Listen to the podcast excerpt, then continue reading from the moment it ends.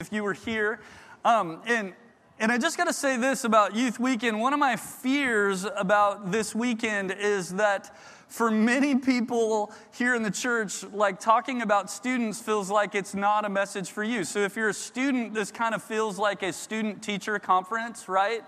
Um, where, where another adult is talking to your parents about you and this is not a fun thing um, often. And so, and, and, then there's the rest of you, and uh, you have, um, like, you have a great life because, well, like teenagers are awesome, but you don't have them in your home anymore. And so, uh, the idea of talking about teenagers, this just doesn't feel as relevant. And and, my hope is, is that what we have to share and look at from God's Word, I, I think is going to be helpful for everybody. I think it's going to be helpful for students. I, I think it's going to be helpful for you that, that, that don't have a student in your home. But if you're a parent here, man, this is, this is, I know, right where you're at. And so I just want to pray for us about this, that God would. God would use this to be a blessing to everybody, and then we'll jump into this. So, why don't you pray with me? Lord Jesus, uh, we, we do just thank you for this place that we can gather and, and sing about you and to be together. And um, on, a, on a beautiful day, God, honestly, there's nothing that we would uh, rather do. This is, this is a great thing for us to do here together tonight. And so, God, I pray that you would help us to be a blessing to one another as we're here.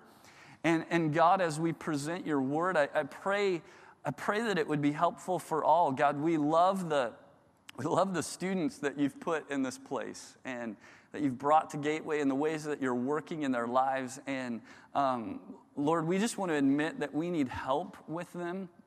And so I pray that you would use your scriptures today, that you would use my words to help us uh, with the students in our lives. And again, we thank you for them.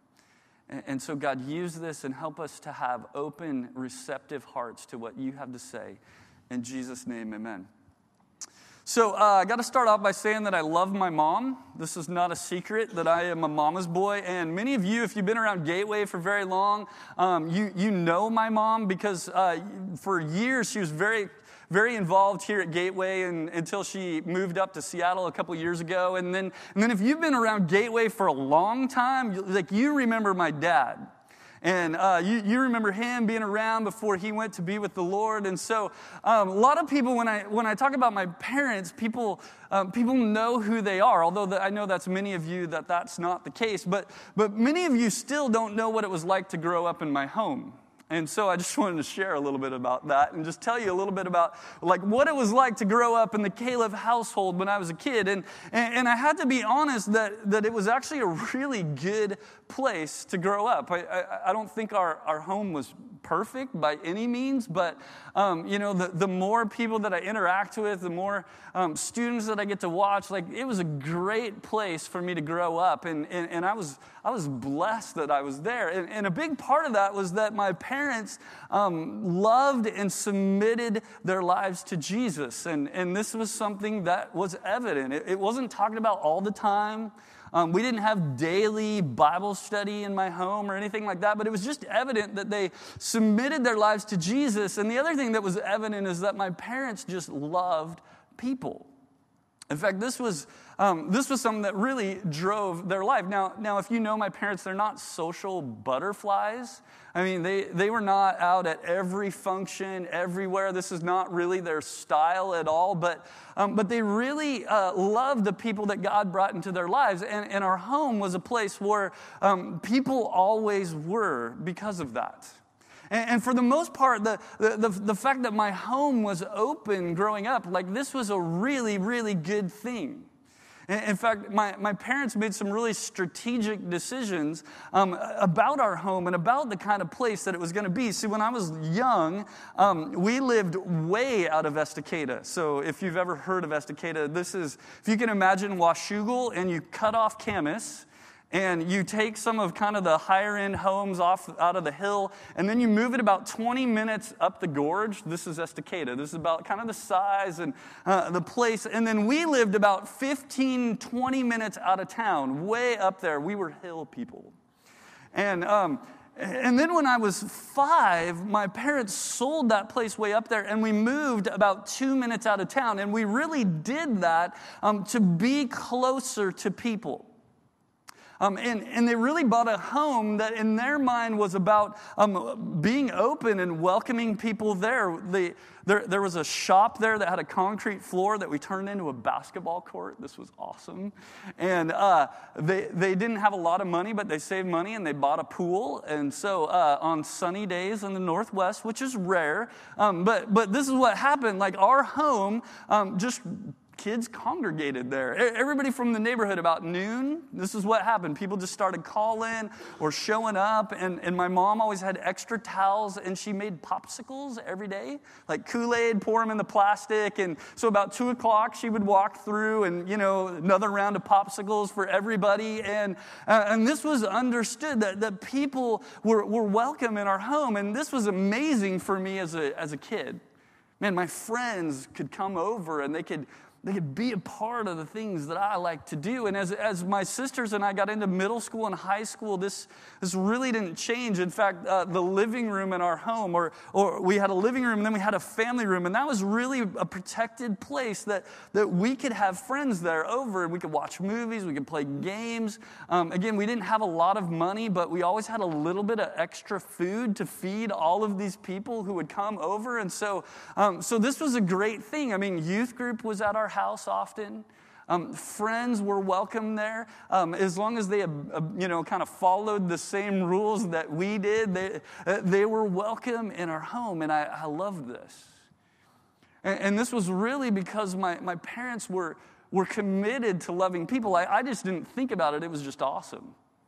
And it was a good thing, but there was also challenges of that too, because, you know, my parents uh, love people, so this was awesome for all my friends that came over, but they also brought all kinds of other people over too. And so um, oftentimes Sundays after church, whoever showed up at church ended up at our house and we would eat food together. And oftentimes I wanted to watch football or do something else, but I had to kind of be polite and, and, and, meet people. And my dad uh, loved him so much, but he was a magnet for um, just odd people. And, um, and he had a way of inviting them along with everything that we would do. So he would come to me and say, Hey, let's go play some golf. And I'd be like, Yeah, this is great. And, and then as we're driving to the golf course, he would say, Oh, yeah, this guy from work, he's going to be there too. And, and we're going to play golf. And I'd be so frustrated with that.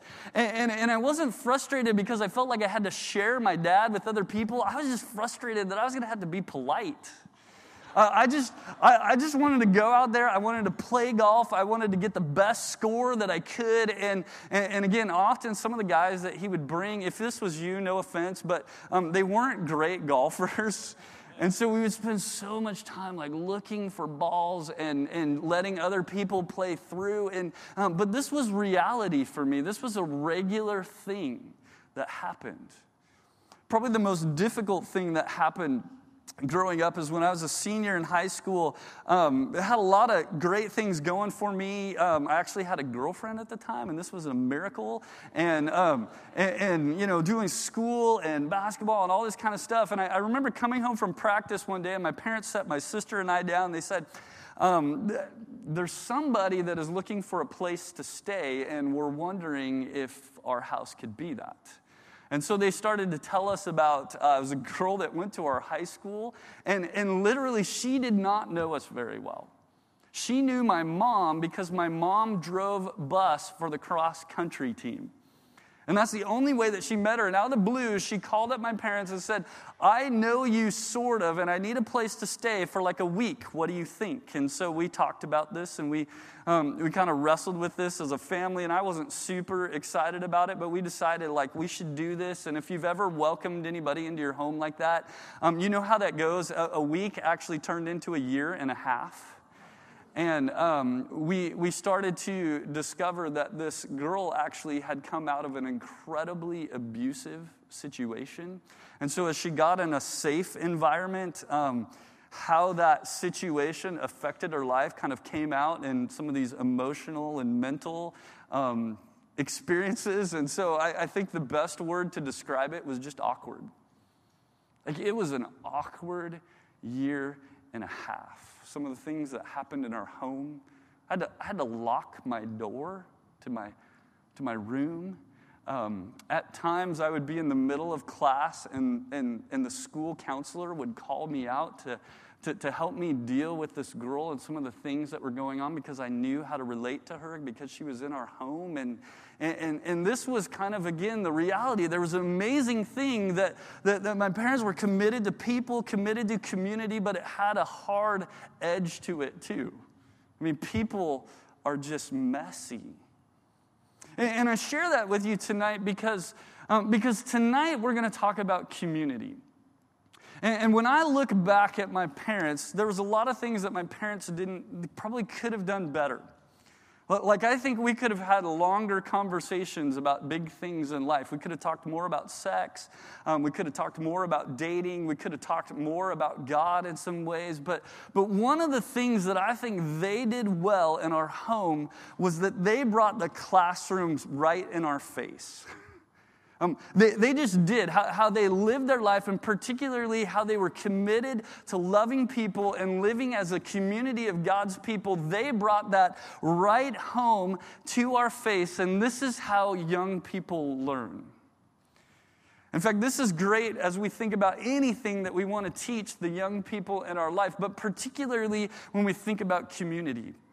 That tonight, as we talk about how do we teach living as a people to students, I want us to learn from my parents. It's not about, it's not about outlines, it's not about ideas as much as the best way to teach students to be a people is to live as a people yourself. Like, this is how we really learn. So, if you were here last week, we, we talked a lot about um, the fact that God has saved us to be a people. That, that we really, even as an adult, we, we are kind of in this um, identity crisis, this, um, this search for, for answering the question of who we really are. And this is, a, this is a really important question for us to answer, right? If you were here last week, we, we talked about that how you answer that question um, has a tendency to drive what you do in your life. So you get a, a, a sixth grade girl who somebody tells her that she's a gymnast, and this uh, this drives how she functions, what she does with everything else in, in her life. And so, forming the right identity is really, really important for us. And what we said last week is the, the, the good news about what Jesus has done is he secures for us a new identity. Uh, when we receive Christ, he tells us who we are. Like this is given to us. And, and this new identity, it's a, it's a very wide and it's a very deep thing. Some of it has to do with you as an individual before God, that you are um, in Christ, you are a dearly loved child of God. This is a great, secure place for, for me as an individual. But, but what Scripture is also saying is not only is that your identity, that you're a child of God, but you are also a people. In fact, this is what Peter was trying to communicate um, through his letter when he says, But you are a chosen people, a royal priesthood, a holy nation, a people belonging to God, that you may declare the praises of him who called you out of darkness into his wonderful light. Once you were not a people, but now you are the people of God. This is part of the, the, the salvation message is that we are saved um, to be repaired and right with one another another, not just God. And so, so we're invited in, or, or, ident- our identity is that we could be a community, a community where, where people are actually committed to one another, where, where we belong to one another, and, and a community where everybody has something to offer, everybody has something to bring, from the youngest to the oldest, and the, the, the most mature to the very newest believer. Everybody has something to bring, and it's for the good of the whole. And, and, so, because of this, in this community that we're saved into, our actions affect one another. And, and we have the opportunity to have an equal concern for one another, to serve one another, to, to feel what others feel. This is what we're saved into. And so, so the challenge last week was for us. I mean, is, is that how we live? Are we living out this identity in our life? Are we committing to people? Are we, are we adjusting our lives for, for the sake of the, uh, the group of people that God has called us to be a part of? And, and what we want to do tonight is we just want to take that message and we want to look at the students and the young people in our lives and, and ask the question is that message for them? Or, or, or, maybe we could, we could phrase it this way um, when, when should we expect students and young people to live like this? I mean, when we talk about living as a community, is this something that like, like we want to talk to five year olds about? Is it for 13 year olds? Is it for 20 year olds? Like when? Is this something that we need um, to teach young people? And, this is kind of a, an important question for us to answer, especially if you have young people in your life. You, you, you want to know the answer to this. And, and as a youth pastor, I, I just got to say that this is probably one of the toughest, most difficult thing to teach young people, to live as a community. I mean, this is just difficult because have you been around kids lately? Like little kids, have you, been around little kids lately? Little kids are, um, you know, they're, they're in this world where they are so egocentric, right? Which is kind of like a big word for saying they just think about themselves and they have a, they have a hard time, um, you know, looking outside of themselves and thinking about others and how their, their actions affect others and what others need and all this kind of stuff. And so a, a group of kids, if you, if you put them together, when a kid walks into that group, their first thought is, what do I get out of it? What's this for me? Like, uh, like what's going to be good for me in this group of people? And so, if you if you want to try to teach them um, to live in community, it's a lot of like fighting for that, and a lot of discussions like you need to share. Um, do you like it when other people hit you like that? Uh, a lot of these kinds of conversations that you have with, with, with, young kids. And then when you think about middle school students and high school students, as they're growing up, there's a, there's a potential to move beyond this. And, and especially as they um, interact with Jesus, God, God wants to create and move us um, in this direction in our lives. But this is still a difficult thing when you're young. I mean, students, I don't know if you're aware of this, but they live in a culture where community is talked about sometimes, but not in the way that God talks about it. And, it's really a culture where the focus of it is, is you're an individual. You need to kind of get what you deserve. And it's actually really inconsistent. Um, because, because in a student's mind, there's a lot of things that they deserve from other people that other people owe them, but there's very little thought about what they owe other people. Um, but this is, how, um, this is how we're taught to think. And, it's a culture that thinks a lot about the long term plans in, a young person's life. And, this is a really good thing to, uh, to, to take young people and tell them that life is more than just middle school and high school, that things happen after high school. You, you graduate, then what?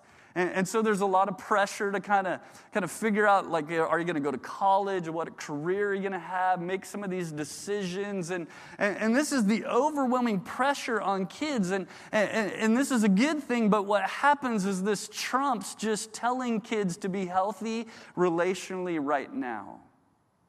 Like we just don't get around to talking about that because there's so many pressures and so many so many decisions to make for the future.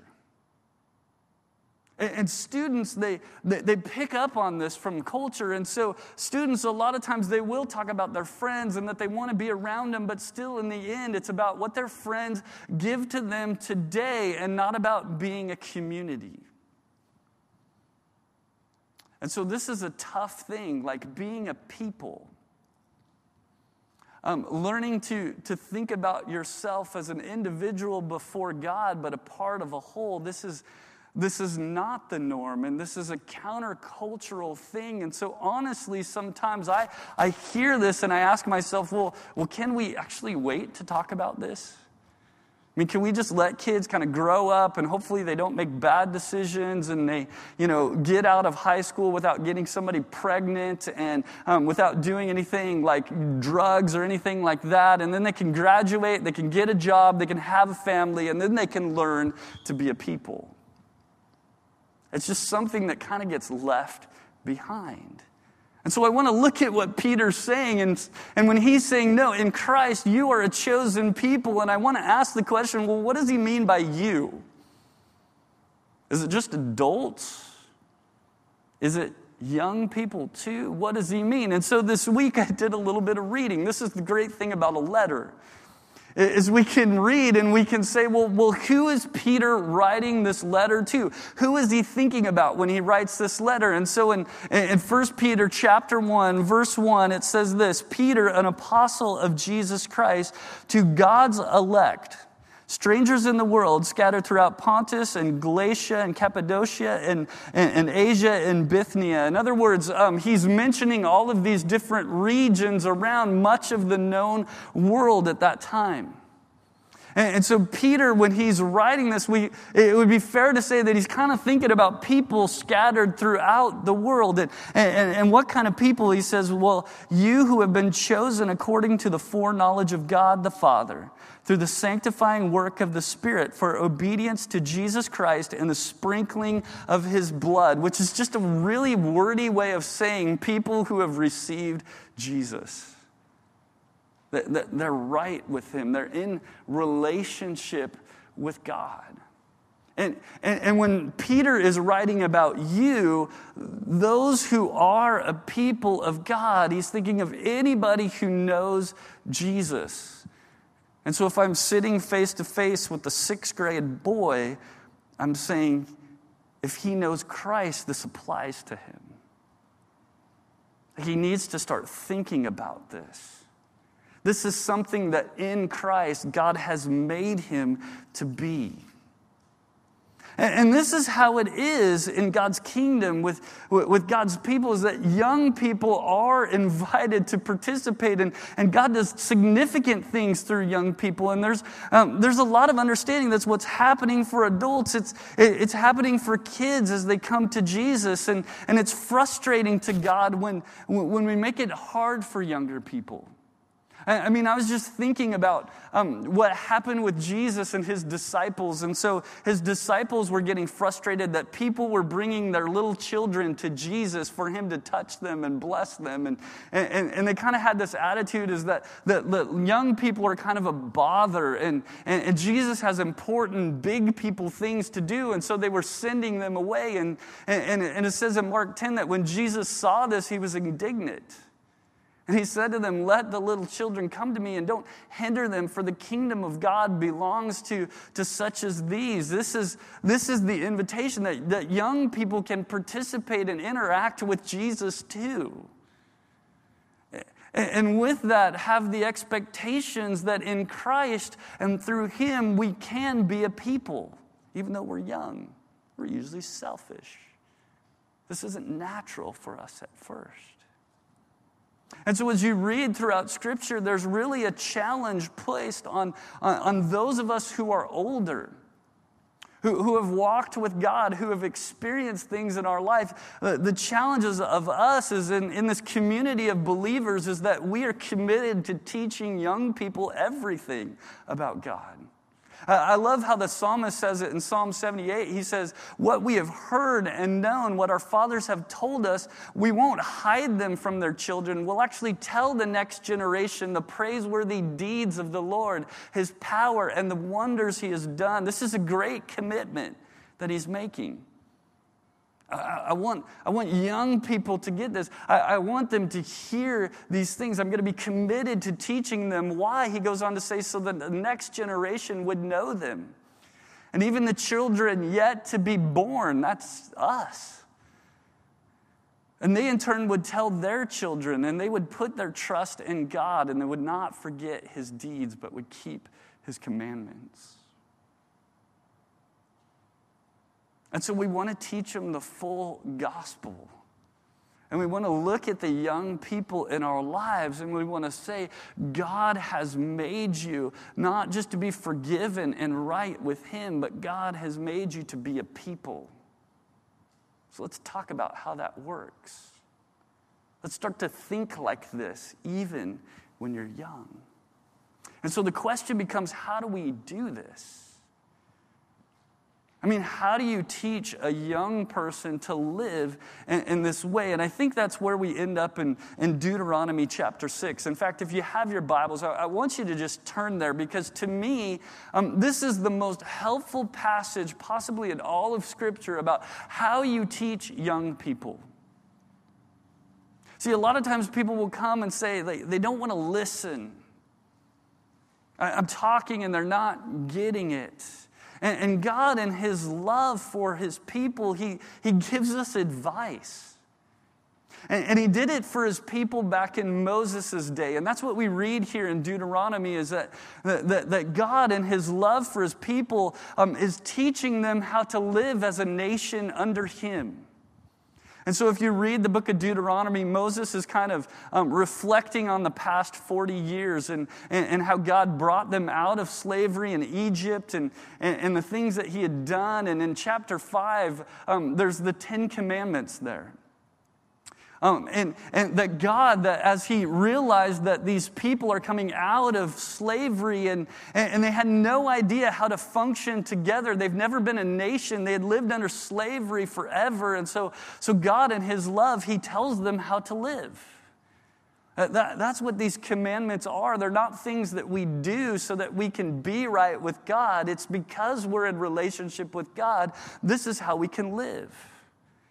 And, so God gives them these, these commandments, and, and, and some of them are about how they relate to their God, that they would trust Him and, and, and keep Him first in their lives, and that they would live a life of faith. And then the other six are about a community how we relate to one another, how we live in community.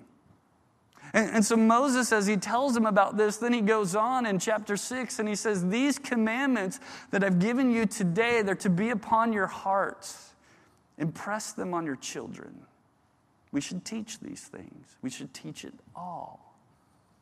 And how do we do this? Well, he goes on to say, we'll talk about them when you sit at home and when you walk along the road and when you lie down and when you get up. Tie them as symbols on your hands and bind them on their foreheads and write them on the door frames of your houses and on your gates. How do you teach young people? A big part of it is the culture that you create around them. See, again, a lot of times we think, ah, I want, I want young people to get this. And so we, we talk at them and, and, and we threaten. And, and, and sometimes we, we do have to say no. But, uh, but what we find is, is that often is still frustrating. But, but God's advice for us and God's invitation is how we, how we teach young people is we create a culture around them. This isn't something to be taken literally, although I thought if we did that I could pass out Sharpies today. And, we could just all start writing verses on our arms and on our foreheads, and you could go home and, and, and write them all over your house. And, and, and, this maybe could get the word out there, and we could have some discussion. But again, um, it, it's not about that, it's about our culture. And, and see, when we want to when we want to teach young people to live as a community, culture is there. It's important. We have to look at the culture in our church and in our home. Is this a place where community is practiced? Where young people come in here and they do see adults committed to one another uh, adults who, who, who are committed to maybe coming early and staying late so we can talk to one another, we can serve one another, and we could bring what we have to the table. Remember, we said, though, that this is hard to do in a worship service. And so, uh, so a culture where people are committed outside of a worship service to one another. That, that students would grow up in that. And I, I think the best place where we set culture with young people is in your home. That again, my parents weren't perfect, but they created a home where community was understood. The, the, the door's open. We, we buy a little bit of extra food because people might stop by and, and we'll actually invite them to. And, and, and your friends will be committed to helping um, young people have their friends over in our home so we can live in this way and we can interact in the way that God wants us to. That if I'm going to do something, I think about who else I can do it with. I mean, this isn't really difficult stuff. That we start to think in these ways in our homes and in our church. And, and as I read scripture, I think the word for this often is the word hospitality. And, and, a lot of times when we think about hospitality, we think of, of it as a gift, right? It's spiritual gift. And so certain people are, are really hospitable and they know how to make their house nice and they know how to make really nice things and um, they invite people over all the time. But as I'm reading scripture, um, the assumption and the challenge that God is putting to all of his people is, is that because God has loved you and actually been hospitable with you, so we would share with God's people who are in need and we would all practice hospitality. That this is a skill that even if you're not fully gifted in it, that, that, that we still, like our house doesn't have to be super nice and, and we don't have to always have the stuff put away and everything clean, but it's open. It, it, people are welcome. And this is the invitation. And, and this is huge for your kids, but, but it's also huge for other people's kids too. I, I, don't, know if you've ever thought about this, but, but in a church our size, there's a lot of students in our ministry who have amazing parents. You guys are phenomenal. You love Jesus, you love them. Um, they have the possibility of growing up in a home where Jesus is focused on. Um, but we also have many who are not. And, and this is just the reality. Like God, God saves young people. A friend invites them. Somehow they hear the gospel, they meet Jesus, and they're looking for a place to learn. And so when they're invited into your home, what they get to see also is a culture of community. Wow, these people, like they love one another. They're committed. They're committed to me. I'm welcome here even if I'm a little bit awkward and messy, like they teach me and they, they encourage me on the rules, but I'm, I'm welcome. They, they love me. Um, this is huge. We, we teach by our culture, but, but, but God also says we, we also have to use our words. Sometimes we still, we, we need to talk, or, or what he says in Deuteronomy that you would talk about it on the road. And, um, you know, as you lay and as you wake up and as you, you know, go throughout your day, the, the, the understanding is that we need to get good at having conversations about, about God and about being a community with students. So, so we need to be good at explaining the things that we do to the young people in our life. And so when they come and they're like, why is somebody being invited to play golf with us again? That we talk about it. And we don't just say because they're my friend, we actually explain the gospel and, and what God is doing and how God has saved us to live. That, that we tell kids that. That, that we communicate that and, and, and, that we help them in the decisions they have to make, that we talk through those things and share the gospel there too. See, again, to be a, to be a young person, to be like a teenager in our culture today, um, this is to be in a place where you have a load of big decisions. Just everything in life that you want to be in, a part of, they, they all conflict. And, and, so, if you want to be a part of youth group, it's at the same time as something that you want to do at school. If you want to be in this club, it affects some other club that you want to be a part of. And so, you are just you're just constantly frustrated when you're a young person. And there's so many huge decisions, and each of the decisions, like you always feel like something's gonna hurt, or something's gonna be missed, or somebody else is gonna be missed. And so these are stressful, and oftentimes students, they will come to the adults in their lives who they trust for help. Like this is a this is a great thing that they do. When they're overwhelmed, when they're frustrated, they will talk to you. Or, or they'll talk to me. And a lot of times they'll say, I have two things to do. what should I do? And, and, and, we need to learn to talk through that. And, and for me, what I find is when young people come to me, I, I don't know the answer. I don't know what they're supposed to do, but I, but I can. I can give them the gospel. And I can talk about you are saved to be a people. And I can ask him some questions. And so, one of the questions I like to ask him is well, who are you committed to? Who, are you already saying, i have made a commitment to you in my life, to live in community with you? And so, in the decisions and the options you have, how will that decision affect those people?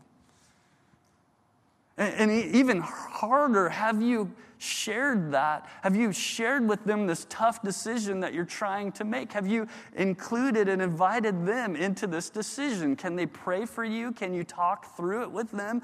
And overwhelmingly, I've never had a student say yes. A response is, why would I do that? My answer is, well, because you're a people. You, you committed yourself to them. And so, a part of living as a people is that we invite people to support us in these kinds of decisions. And what I find is amazing things happen when students do this. It's a real freeing thing. And so, a student can come and they could say, You know, I, I, I want to play basketball, and I know if I do that, I'm going to miss three months of youth group. What should I do? I'm like, well, I don't know. Who are you committed to? Well, you know, I don't know. I, am committed to my team, but I'm committed to my small group too. And, and, and I love them and I, I love being together with them. And, and, and, you know, so, so how do you think it'll affect them? Well, I know it'd be hard. I think everybody knows I got to make a choice. And so have you shared that with them? Well, no, but I will. And so it's amazing when students have these conversations with their friends, what'll happen. I mean, they might go into their small group thinking that their small group's going to be totally mad that they're going to be gone for a couple months because of a commitment. And, and honestly, what the small group might say is like, wow, that's huge that God's calling you to do that. Can we? Can, we can pray for you about that. And, and we could meet up on Tuesday. We see each other at school all the time. We could tell you what we talked about on Sunday nights, and, and we could come to your games and we could support you. And you may even have some of your friends on that team that could come and hang out with us. And all of a sudden, what happens is a student makes a decision, but it's in a communal kind of way. And relationship isn't hurt, it's actually built. So we got to learn to talk about these things. I think we let young people off so easily. Like we always do the messy stuff for them. And so we're the ones who make those conversations, and we're the ones who go back to the groups or the team or whatever and tells them. And, and, and we got to invite students to do that. And we do that by our language, and sometimes still we have to lead them. And that's what he's saying when he's saying, impress them on your children. In other words, passionately, diligently be committed that they get these things, the best that you can do. And this involves leadership. And so, in some of these life decisions, sometimes we need to tell young people no. I mean, as much as we're talking through things, like there's sometimes where we just have to say, you know what? This is going to affect how you are relating as a people. The answer is no, or the answer is yes, you need to go to this thing. Um, this is what we call parenting or, or leadership or, serving. And, and students, oftentimes, this is so frustrating for you when this happens. But you know what? When your parents who, who love you and are following Jesus, um, when they're telling you no, this is an opportunity for you to act in faith or not. Like God, God loves us enough and He places us in a family and He places us with people who know us and will lead us enough that, that we have to trust Him in that. And, and that's why Scripture is often saying, Children, obey your parents in the Lord, for this is right. Honor your father and mother, which is the first commandment with the promise that it may go well with you and that you may enjoy long life on earth. And then to adults, to fathers, don't exasperate your children. Instead, bring them up in the training and in the instruction of the Lord. And so there are times where parents just say no, or you have to go. And you have an opportunity in faith to trust God and make the most of it. And be humble, or just to be frustrated and miserable. But God says it'll go well with you over time. And parents and adults, we need to do this again in a way that is gracious and, and thoughtful and not exasperating. But this is how we teach community. We create a culture. We, we talk about these things a lot. And sometimes we have to lead. And so, my question to all of us tonight, again, is just kind of your home and in your world and the young people in your life. What's the culture like there? Does it say, does it show, does it demonstrate we are a people or not? And I think this is a great conversation for us to have right now. I mean, parents, kids, this is a great conversation for you to have, especially at the start of the school year when rhythms get set Everything you do in the first few weeks, it drives the next few months of your life. So, what a great time to have some conversations about what does it mean, again, to be a people and to look students in the eye and say, that's you as well. You know, if you don't have a student at home, would you pray for all of the families in this? And would you pray for our youth workers in this as we talk about it too? Do we have a culture? Are we leading kids in this and teaching them to live as God is inviting them to live as a people? As an individual, yes. But as an individual, a part of a whole. Let's pray. God, um, I love that you teach us things that you don't leave us again on our own to figure these things out or to let culture dictate how we're supposed to live and follow you, um, but that you actually show us that. You tell us, and you tell us how to do things. And yet, God, we just admit that, that, that we need help in this.